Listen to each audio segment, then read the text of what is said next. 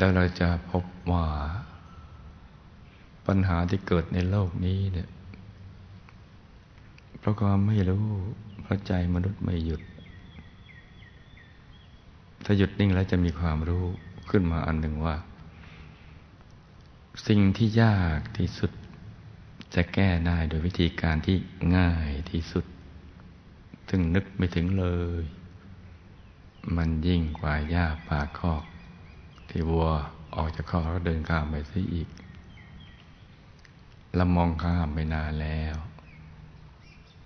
ถ้าใจมวลมนุษยชาติทุกคนหยุดนิ่งตรงนี้ได้ เข้าถึงสันติสุขภายใน อะไรอะไรนี่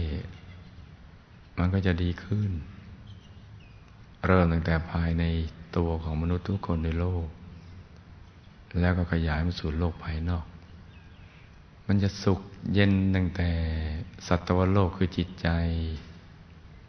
ขยายมาที่ขันธ์โลกคือร่างกาย ระบบประสาทกล้ามเนื้อ สุขสดชื่น แล้วค่อยขยายไปสู่อากาศโลกคือสิ่งแวดล้อม ตั้งแต่บรรยากาศติดผิวหนัง อากาศในตัวช่องว่างๆออกไปสู่โลกภายนอกจักรวาล ภพภูมิ แสงกว่าจักรวาลในจักรวาลไปนู่นทั่วท่าทั่วธรรมเลย สันติสุขก็จะเกิดขึ้น